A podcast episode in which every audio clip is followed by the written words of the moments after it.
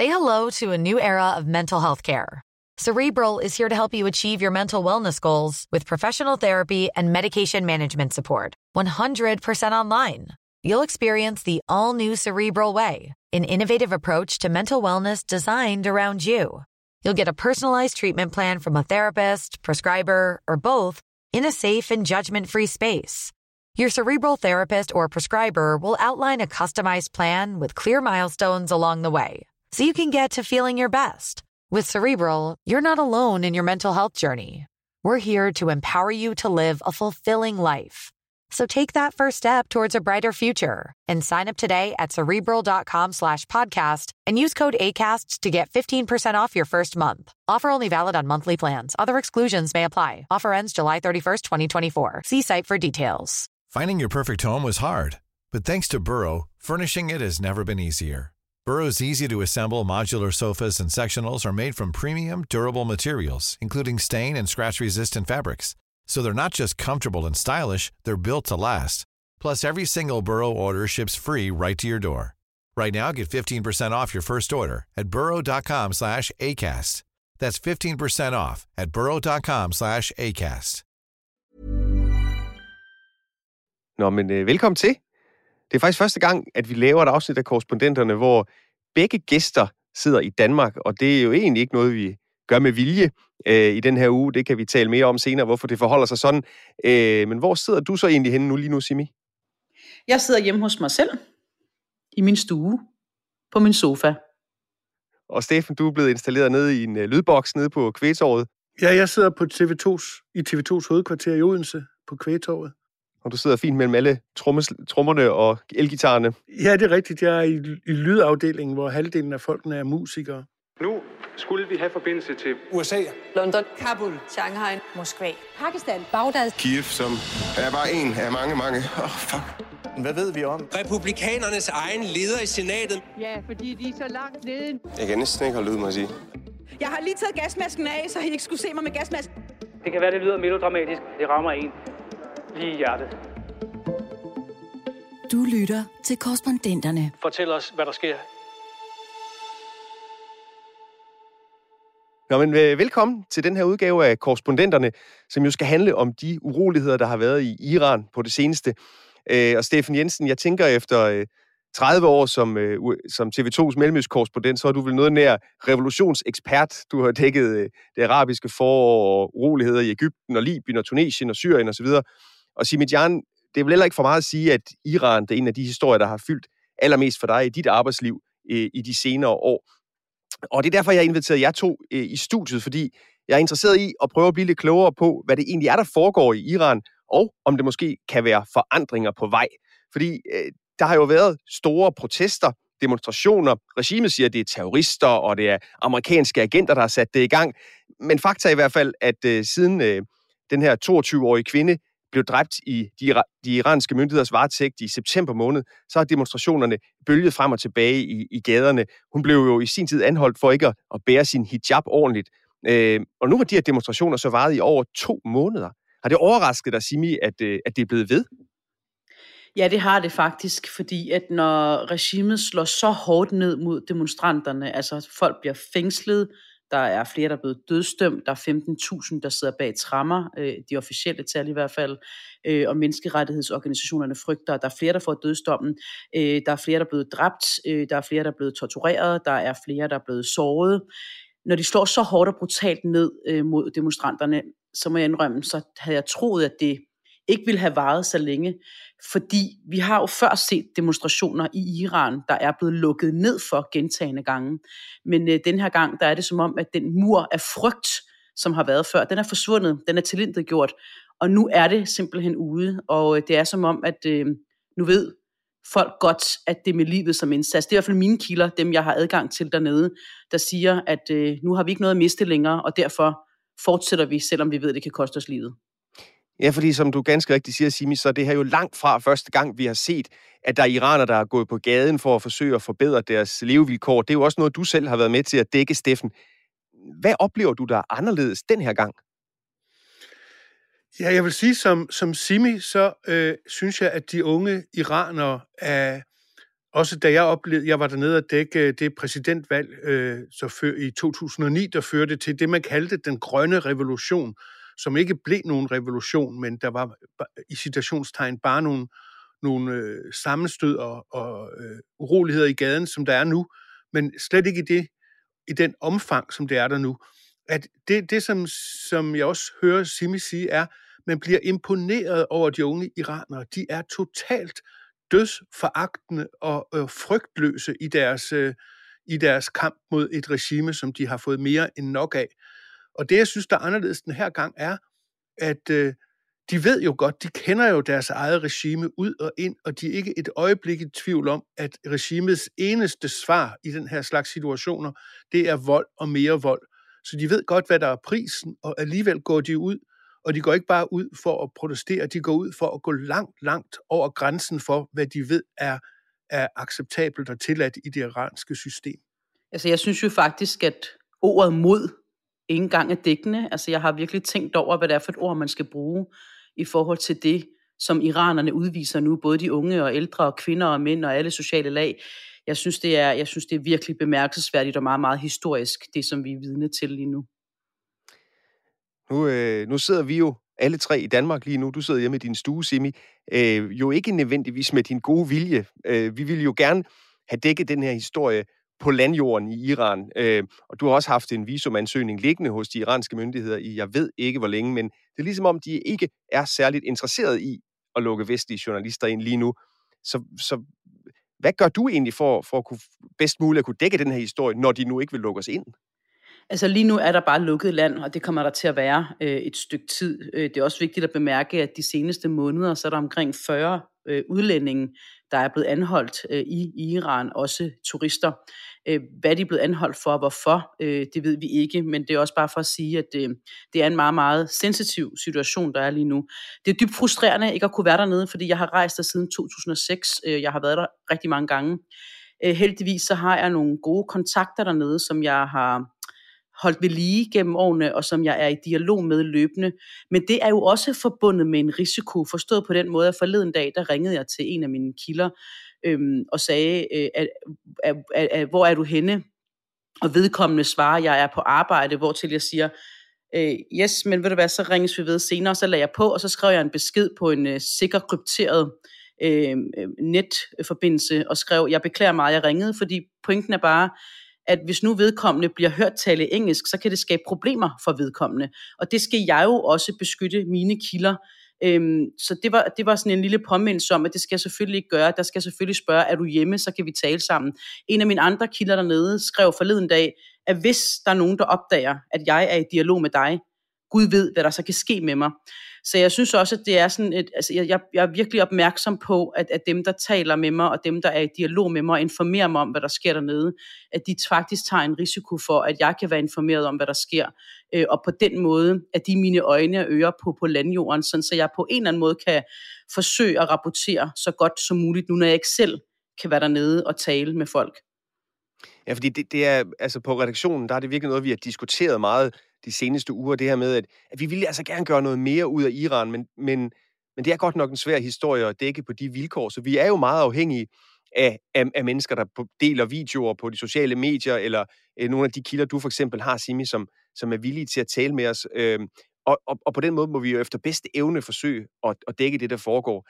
Men, men Peter, jeg tror faktisk, jeg synes, det er ret vigtigt at understrege, at prøv at høre, hvis det her det var sket for 20 år siden, øh, så havde vi slet ikke fået nogle billeder dernede fra. Det er jo kun fordi, at der er sociale medier, det er jo kun fordi, alle går rundt med, mange går rundt med en iPhone eller en smartphone og kan filme, og til trods for, at regimet har blokeret for internettet, til trods for alt det, de prøver for at lukke ned for alt information, så ryger der billeder ud, og det er jo også med en stor risiko, at de folk filmer og sætter dem ud til os i verdenssamfundet, sådan så du og jeg og andre øh, øh medier i hele verden overhovedet får nogle billeder dernede fra. Var det her sket for, for 20 år siden, havde vi ikke fået et eneste billede ud, og det synes jeg simpelthen også er meget, meget vigtigt i det her. Men det er klart, det der er vores udfordring, Peter, og det kan Steffen også ikke genkende til, det er jo, at som journalister øh, skal vi jo også verificere det, der kommer, øh, og, og vi skal være sikre på, at det nu er ægte billeder, at det nu er billeder, der er øh, taget i den dag, og det ikke er noget, der er gamle optagelser. Og det gør, at man skal virkelig have tungen lige i munden, når vi rapporterer om en begivenhed, hvor vi ikke selv kan være der. Ja, og, og, selv, og selv hvis vi var, så, så er Iran jo notorisk et af de øh, sværeste lande at, at bedrive kritisk journalistik i, da I begge to oplevede på egen krop. Steffen, du nævnte lige, at, at du var tilbage i, at du var i Iran i, i 2009. Vi kan lige prøve at høre et klip fra, hvordan, øh, hvordan det lød dengang. Irans unge, de ønsker mere frihed og mere demokrati. Mange vi har talt med vil ikke stemme, men det vil dem her bagved i hvert fald. De vil stemme på Mir Hussein Moussaoui, som de ser som den bedste kandidat.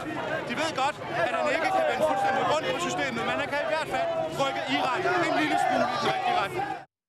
Ja, altså også en uh, reportage her fra, fra, fra protester mod, uh, imod præstestyret. Steffen, kan du ikke prøve at for, forklare, hvor, hvor svært er det egentlig at arbejde som journalist i Iran? Du, er, altså, du skal jo vide, at du er under overvågning hele tiden. Ligegyldigt hvad, så er du hele tiden, bliver du hele tiden overvåget. Og det er også ligesom Simi siger, at så skal man jo passe voldsomt meget på med de mennesker, man har aftalt at mødes med, og som man ved er kritiske over for regimet, fordi lige så snart, at øh, myndighederne ser, at man mødes med de mennesker, så er de også stemplet, og så er det helt sikkert, at de får besøg af, af myndighederne. Jeg oplevede at være ude en dag og filme i øh, det centrale Teheran, og på en enkelt dag blev jeg arresteret fem gange, øh, og hver eneste gang af en ny og anderledes sikkerhedstjeneste. Når, når jeg blev arresteret, så sagde jeg til dem, jamen jeg har jo lige været inde og, øh, og blive afhørt. Så siger de, jamen det var en anden tjeneste, det skal du ikke tage af, kom med os. Og så var jeg inde igen og sad, sådan nogle timer og ventede på at blive afhørt. Og, blive... og som regel var det, fordi jeg havde filmet en bygning, som de havde hovedkvarter i, de, disse forskellige mange sikkerhedstjenester. Øh, og dem måtte man ikke filme. Så måtte jeg jo sige til dem, at det, det var jo ikke mig, der afslørede det hemmelige øh, tilholdssted for deres tjeneste. Det var jo dem ved at, ved at komme og stoppe mig fra at filme, fordi jeg filmede deres hus.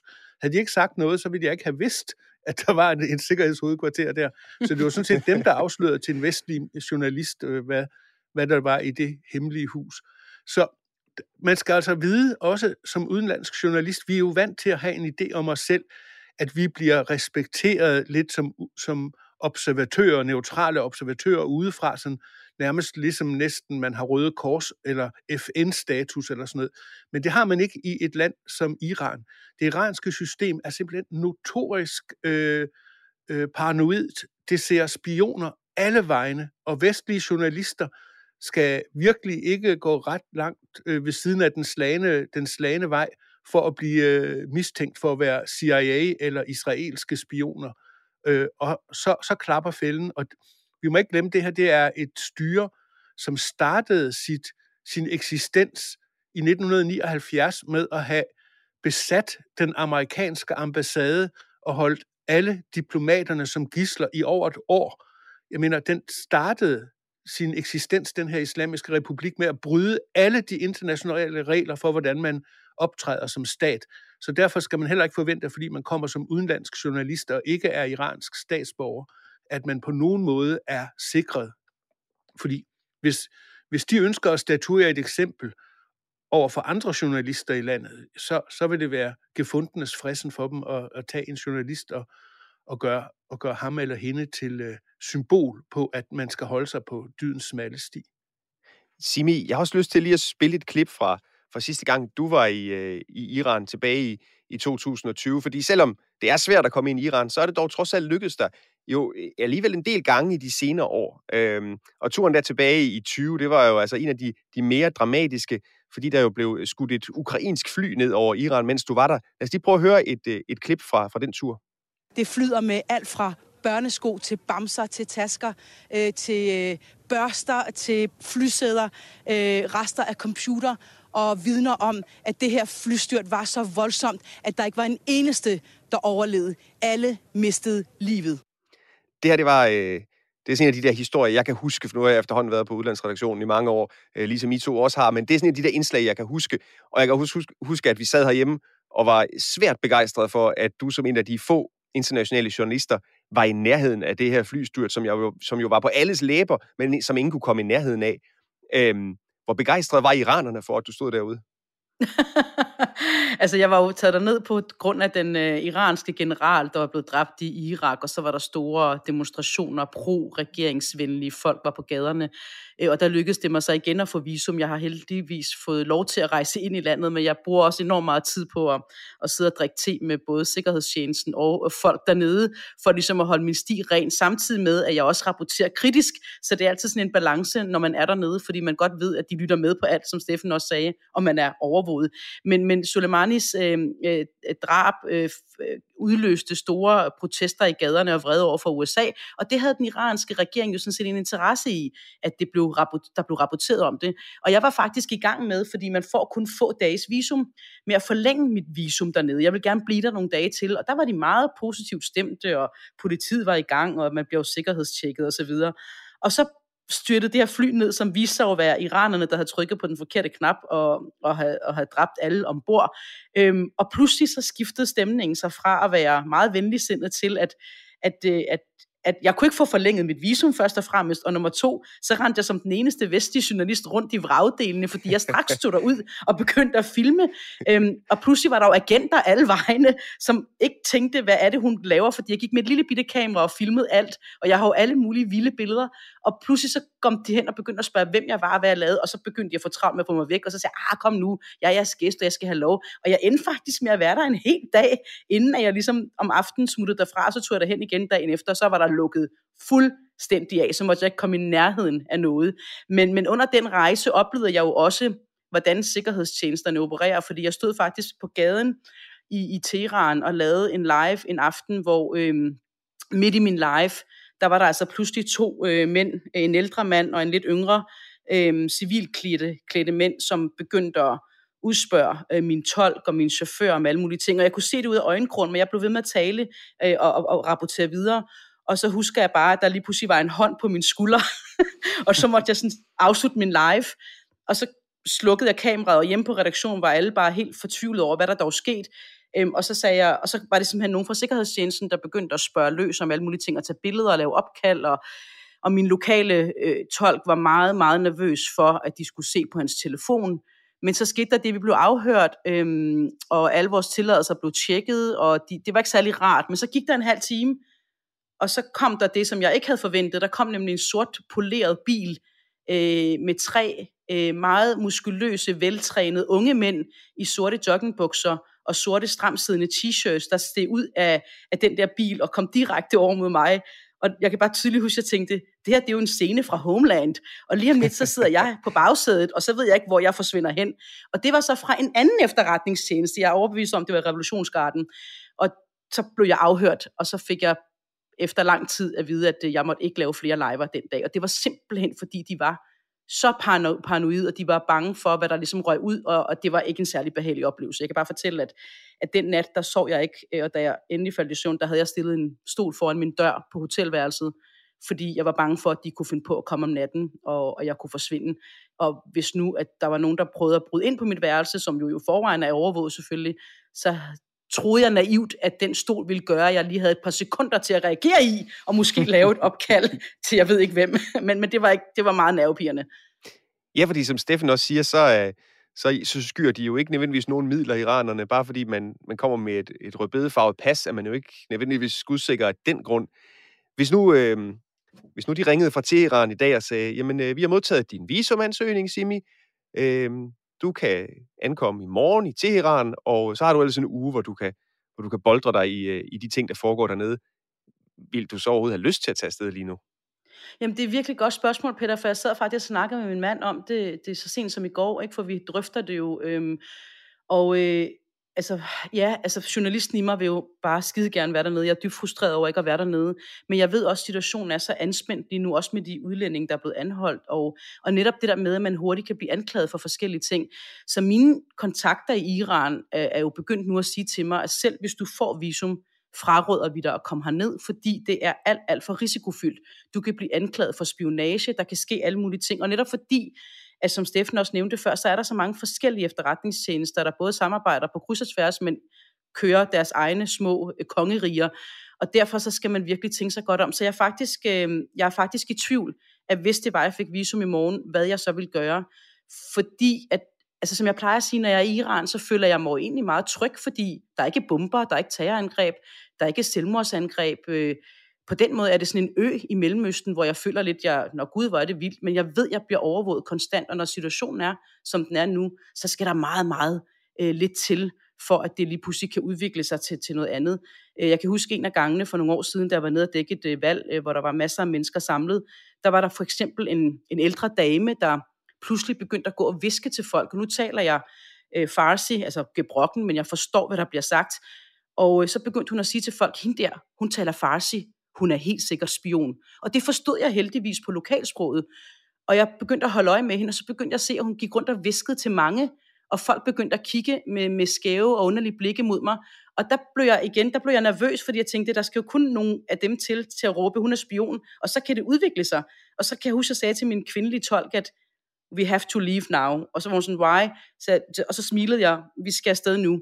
Og så kom vi væk derfra, og så var jeg bare sådan, der skal ikke så meget til, fordi det kan bare være nogle mennesker, der begynder at pege og sige, du er amerikansk spion eller israelsk agent, fordi at folk er så paranoide i forvejen, og, øh, og så kan der komme en sikkerhedstjeneste, og så er der den forkerte, der har taget dig, og så kan det godt være, at du har en tilladelse fra den anden sikkerhedstjeneste, men som ikke er gyldig i deres øjne. Det var sådan set også det, jeg oplevede den aften, da jeg blev tilbageholdt, at de var sådan, jamen det kan godt være, at du har den tilladelse, men, øh, men, men det, den gælder ikke hos os, øh, og det var meget forvirrende. Øh, så, så man skal virkelig være påpasselig.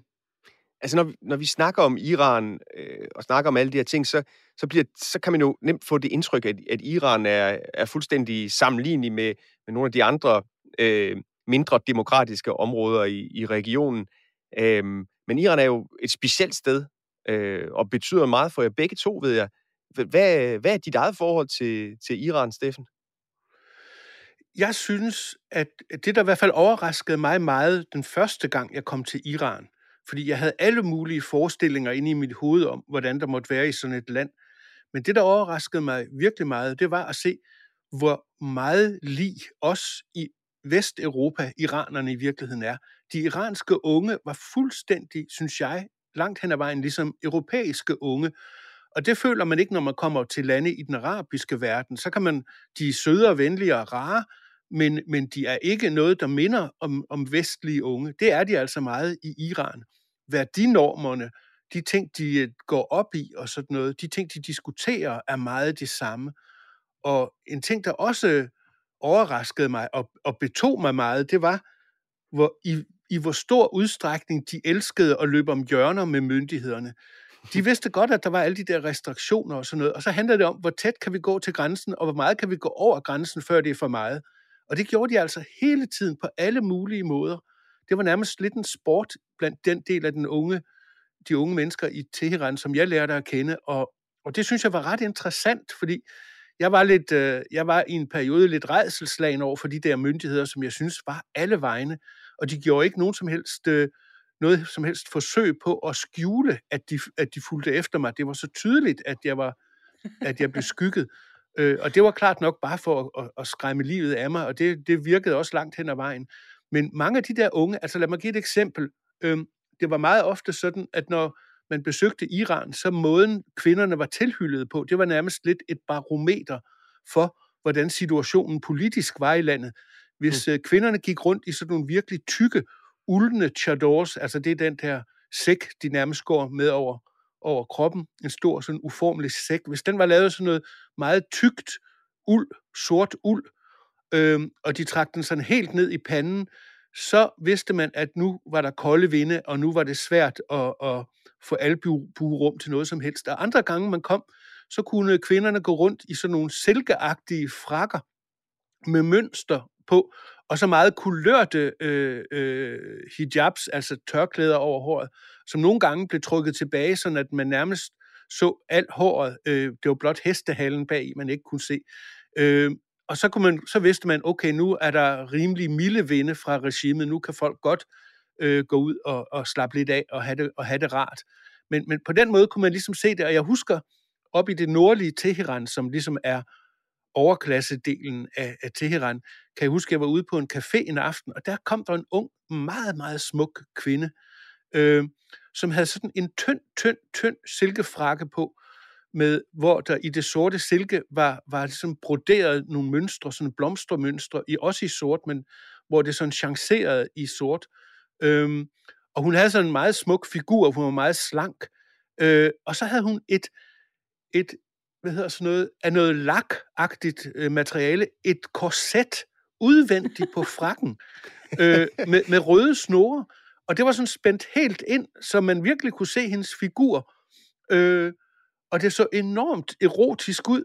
Og så havde hun altså et, øh, en tørklæde over håret, som var, i, var meget kulørt, og igen trukket sådan langt tilbage på hovedet, og, og øh, øh, masser af makeup og sådan Hun så virkelig øh, spektakulær ud, og det er 100% sikkert, at de der moralpoliti, de ville have fået hjertebanken og hjertestop, hvis de havde set hende. Men, men, men det var sådan hendes lille protest.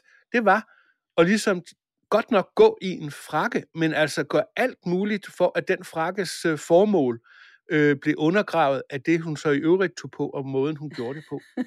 men, det, men det er rigtigt, Steffen, jeg kan fuldstændig genkende det der, fordi de er jo rebeller, ikke? Altså, det kan ja, vi godt være enige ja. om. Det er, jo, det er jo deres stille protester og synlige protester og rebellion, der foregår på alle mulige levels. Altså, ja det var også det, der overraskede mig. Overrasker mig sådan set hver eneste gang, jeg er dernede.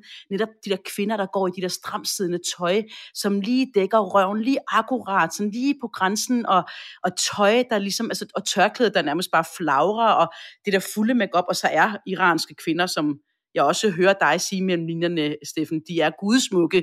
Ja, de er og, og, og, og, jeg føler mig i hvert fald meget grim, når jeg er der, fordi jeg tænker, gud, hvor er de bare bedårende smukke. Og de, bryd, altså, de går virkelig til grænsen. Øh, jeg kan huske, at jeg engang stod og interviewede nogle unge i en park, altså sådan en øh, åben park øh, i Teheran, øh, hvor kvinden havde, hendes tørklæde hang sådan nede ved håret, ikke, ved skulderen, øh, håret flagrede, og, øh, og så havde hun en cigaret i munden. Og det lavede jeg så et indslag om, altså du ved, vi talte om valget, og det faktum, at de ikke har tænkt sig at stemme, fordi de føler sig ikke repræsenteret af præstestyret, og der er jo flere og flere unge, der vælger ikke at stemme, fordi de ikke gider det system længere. Så det bliver sådan nogle proteststemmer.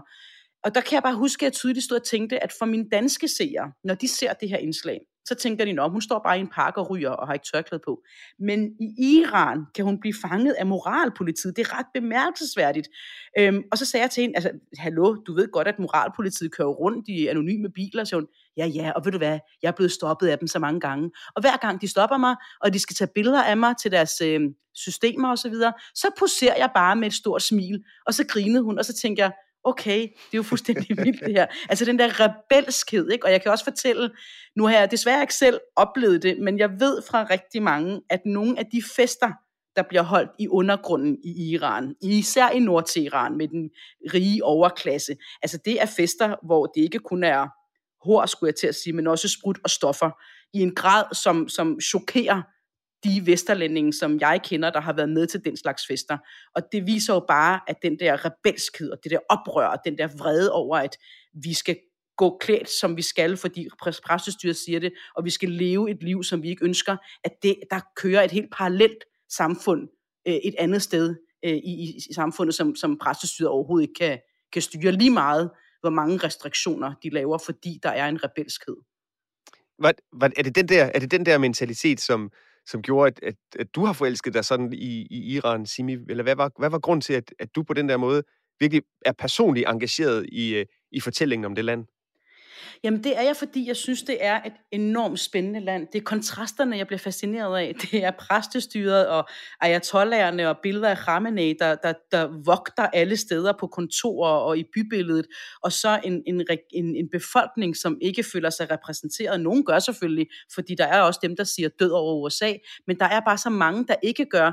Og så er det en fascination af, netop som Steffen også siger, at det er jo nogle unge, som vi kan identificere os med utrolig meget. De jo, altså, iraner er jo meget veluddannede. Det er jo, altså jeg for eksempel, når jeg som kvinde går rundt i Iran, jeg er vant til at rejse rundt alle mulige steder i Mellemøsten og i Afghanistan, jeg bliver ikke mødt med slæske blikke, øh, og, og altså alt det, jeg er vant til i Mellemøsten i forhold til mænd, det møder jeg bare ikke i Iran. Så på den måde er det bare sådan mere sofistikeret på mange måder.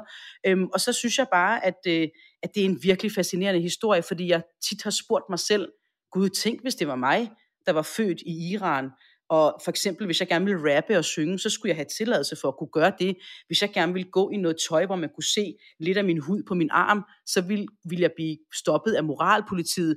At hvis jeg som kvinde ville skilles fra min mand, så ville han få retten til mine børn. Og hvis jeg skulle vidne en retssal, ville min stemme tælle som det halve. Altså, og der tror jeg måske også, min måske lidt kvindeaktivistiske øh, del også kommer frem, fordi jeg interesserer mig utrolig meget og er meget optaget af kvinderettigheder og mangel på samme, især i Mellemøsten. Og, og det er der altså i den grad i, i Iran, altså den der kvindeundertrykkelse og, og mangel på rettigheder for især, især kvinderne. Øh, og det, der kommer vi så tilbage til grund til, at vi sidder her med den 22-årige kvinde, der blev dræbt i, i, i politiets varetægt, fordi hun ikke havde båret sit tørklæde på den rigtige måde.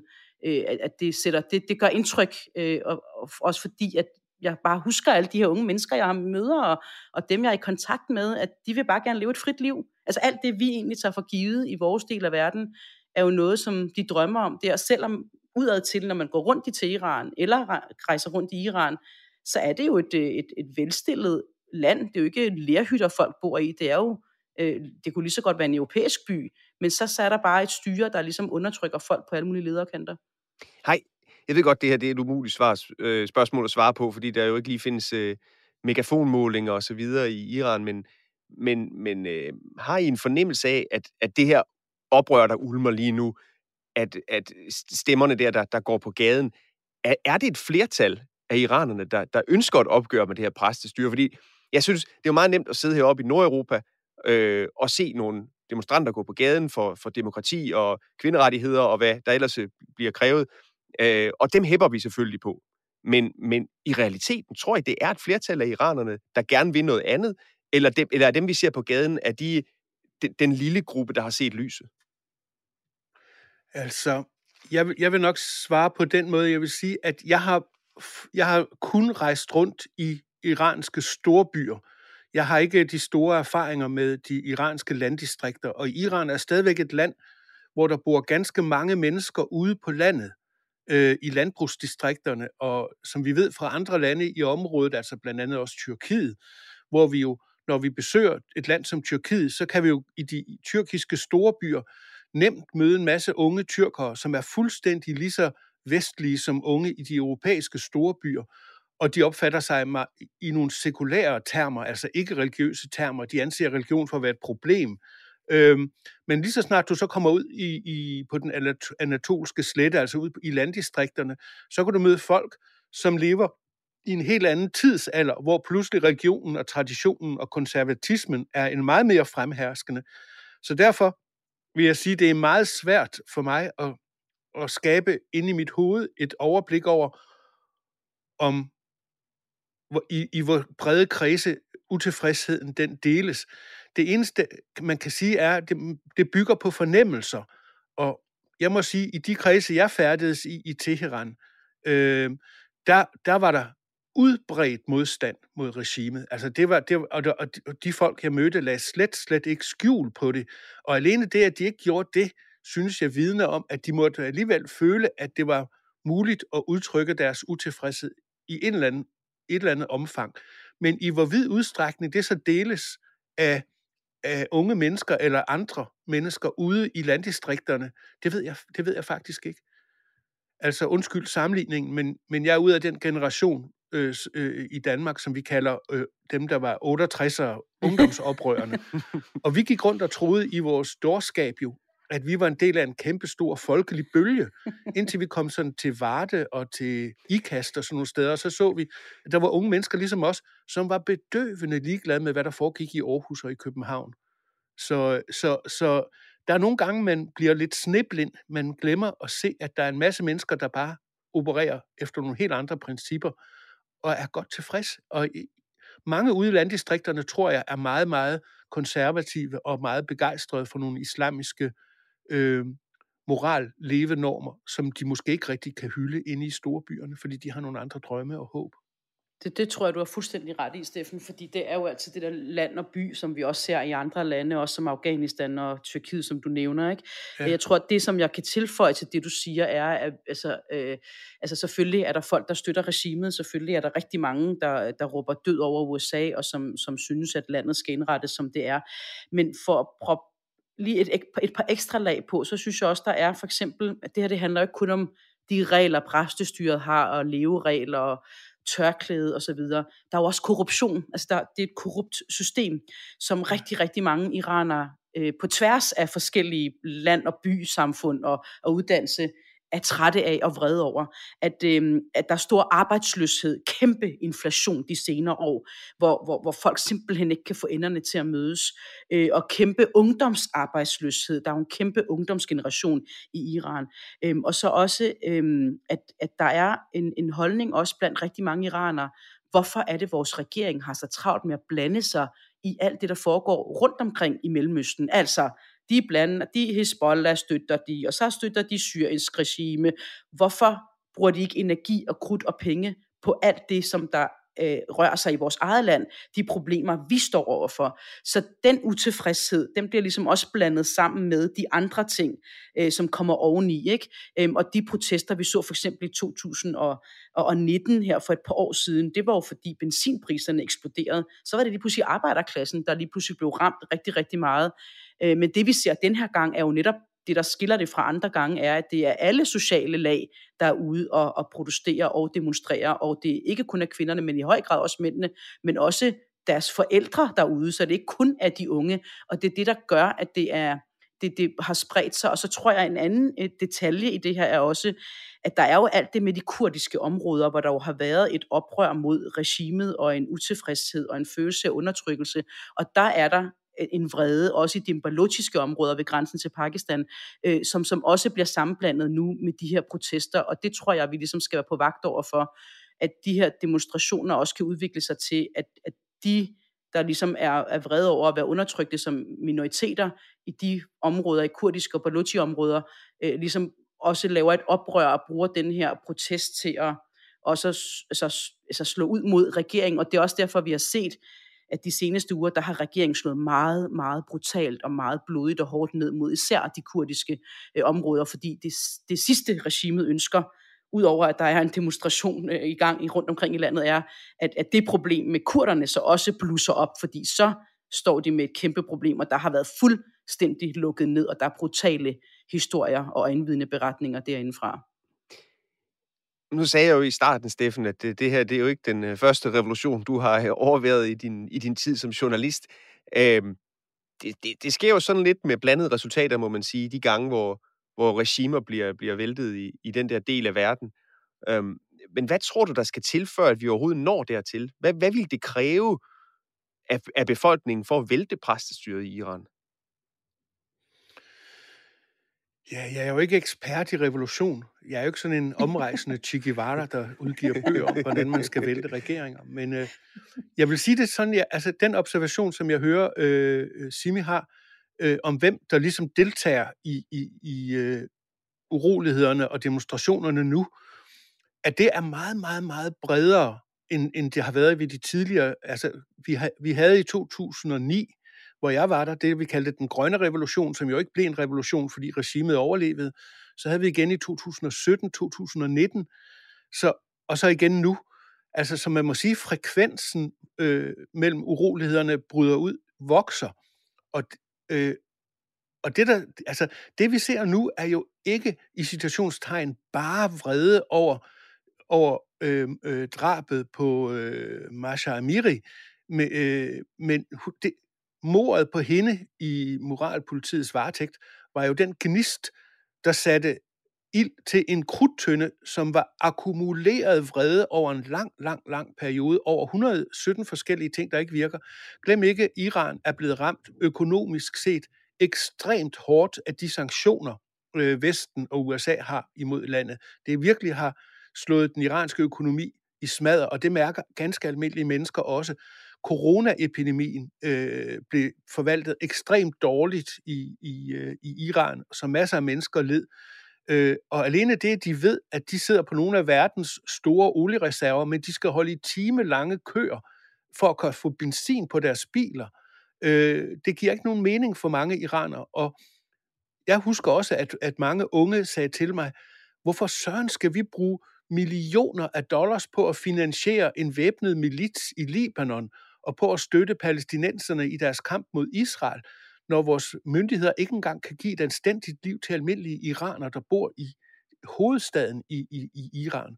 Altså, og, og det er, der, der bliver, jeg synes, jeg og hører og mærker modstand mod det, som nærmest bliver betragtet som nærmest uangribelige religiøse dogmer fra regimets side, der synes jeg, jeg møder folk, der stiller spørgsmålstegn langt, langt mere end tidligere. Og det kan man også høre, når man rejser rundt i Mellemøsten, fordi der møder du specielt i golfen, den persiske golf, øh, i de arabiske lande, der møder du masser af iranere, som kommer ud af Iran. Man kan også se det nu i Katar til verdensmesterskaberne. Der er masser af mennesker fra Iran, masser af fodboldtilhængere, øh, som er kommet over fra Iran for at være med.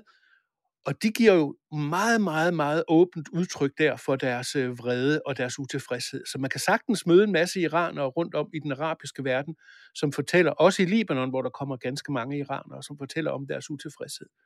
Det fører også en af måderne, nogle af disse unge får deres, video, deres videoer ud til omverdenen, fordi myndighederne sætter internettet ned til at køre så langsomt i Iran, at man næsten ikke kan få, få noget som helst øh, sendt så er der mange af dem, der rejser ud på ferie og, og sådan noget til udlandet, de får sådan en USB-stik med, fuldt af videoer. Så lige så snart de kommer ind på et hotel i Libanon eller i Dubai eller Abu Dhabi, så bliver der sprøjtet hundredvis af videoer op til nettet.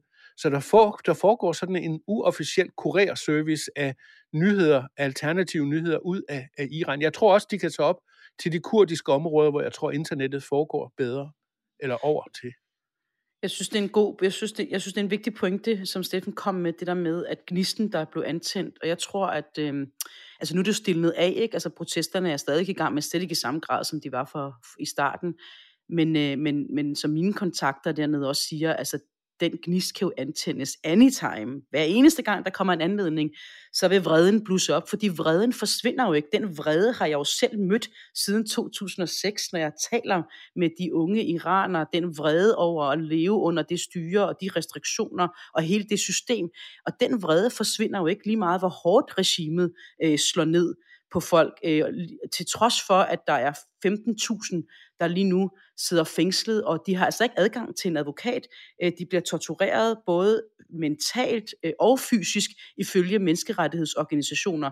Og, og det er altså det er bare sådan det er den måde at regimet ligesom også får skabt frygt på derude, så alligevel går folk ud og, og, og protesterer. Så jeg tror at selvom at det her det sutter på et eller andet tidspunkt i denne her omgang, så vil det fortsætte på, på alle mulige måder. Det er jo også derfor, regeringen har travlt med at kalde de her mennesker, Peter, som du nævnte før, altså alt fra analfabeter til uromager til mordere. Det er meget stærke og voldsomme ord øh, at bruge om folk, der går ud og demonstrerer, men de bruger ikke ordet demonstranter. Det er meget, meget bevidst for ligesom at få deres, øh, dem der støtter regimet til at at være med på den her historie om, at det her det er uromager og mordere, der prøver at ødelægge øh, vores land. Så, så det er et, et altså, det, det, der, der, der er virkelig noget at kæmpe for, for de her mennesker, som, øh, som, som, som gerne vil leve et andet slags liv og have et andet, et andet regime. Men spørgsmålet er, om, om det kan lade sig gøre. Ja, fordi det er jo det, øh, som jeg også startede med at sige, det er jo det, jeg jo er interesseret i. Det er selvfølgelig det, vi alle sammen sidder og følger med i. Er det her noget, som dør ud igen, eller er det noget, der kommer til at have en, en reel forandring? Vi nærmer os øh, slutningen af den her podcast, så jeg vil stille jer, jer begge to et sidste spørgsmål, fordi den gode Joachim, der er redaktør på den her podcast, i forbindelse med, at han øh, lavede research og fandt jeres gamle indslag frem, søgte han i TV2's arkiv øh, og fandt jo, at vi har dækket uroligheder, øh, oprørslignende ting i Iran et utal af gange de senere år. Øh, vi har virkelig, det er virkelig en historie, vi har brugt meget tid på at, at, at dække og følge. Øh, og nu er vi der så igen, og jeg er interesseret i at høre fra jer begge to. Tror I på, at Iran er et andet sted om et år? Er der noget, der har forandret sig øh, for indbyggerne i Iran om et år? Eller tror I, vi er tilbage til status quo, før de her øh, oprør, øh, protester begyndte? Øh, hvis vi tager dig først, Steffen. Ja, så jeg vil sige, lige så vel som vi alle sammen, der holder øje med Iran, både indfra og udefra, er overrasket over intensiteten og omfanget af de uroligheder, vi ser nu i forhold til tidligere. Altså jeg har hørt Iran, jeg har hørt øh, Iran-eksperter, øh, både fra Europa og USA, som ligesom anser det her for at være begyndelsen til enden på præstestyret.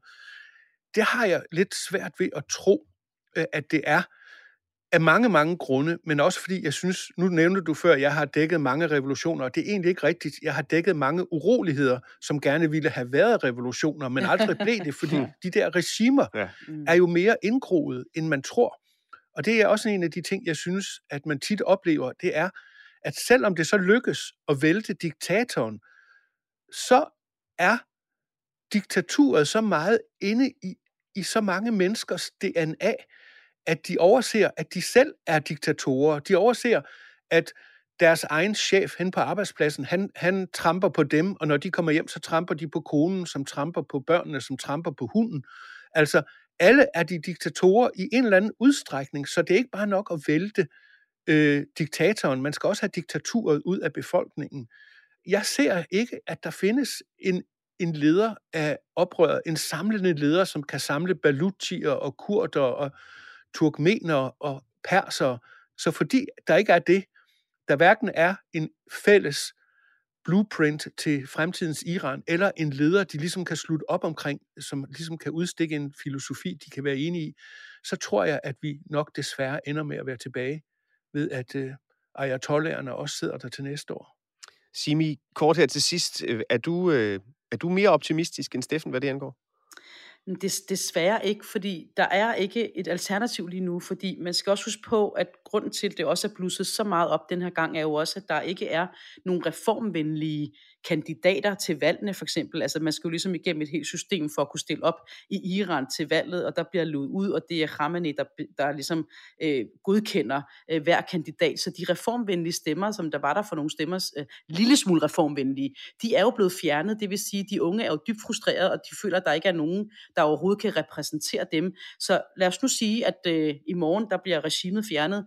Hvem skal så tage over? øh, revolutionsgarden er stærk, der er alle mulige andre instanser, hvem af dem skal ligesom, altså så, så, så står de måske med nogen, der er øh, lige sådan som dem, de har fjernet, fordi hvad er alternativet?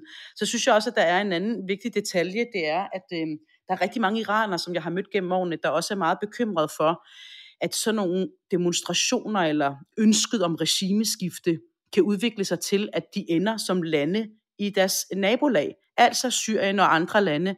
Den bekymring er der. Der er en lille frygt for, åh oh nej, hvad nu hvis det her det kommer ud af, af kontrol, øhm, og det ender med, at der så lige pludselig er krig i vores gader. Det bliver det sidste for, øh, for det her afsnit af korrespondenterne. Simi Jan, Steffen Jensen, tusind tak, fordi I ville være med. Programmets redaktør er Joachim Saxtorp Poulsen. Mit navn er Peter Etrup. Vi lytter ved igen i næste uge. Har lyttet til en podcast fra TV2.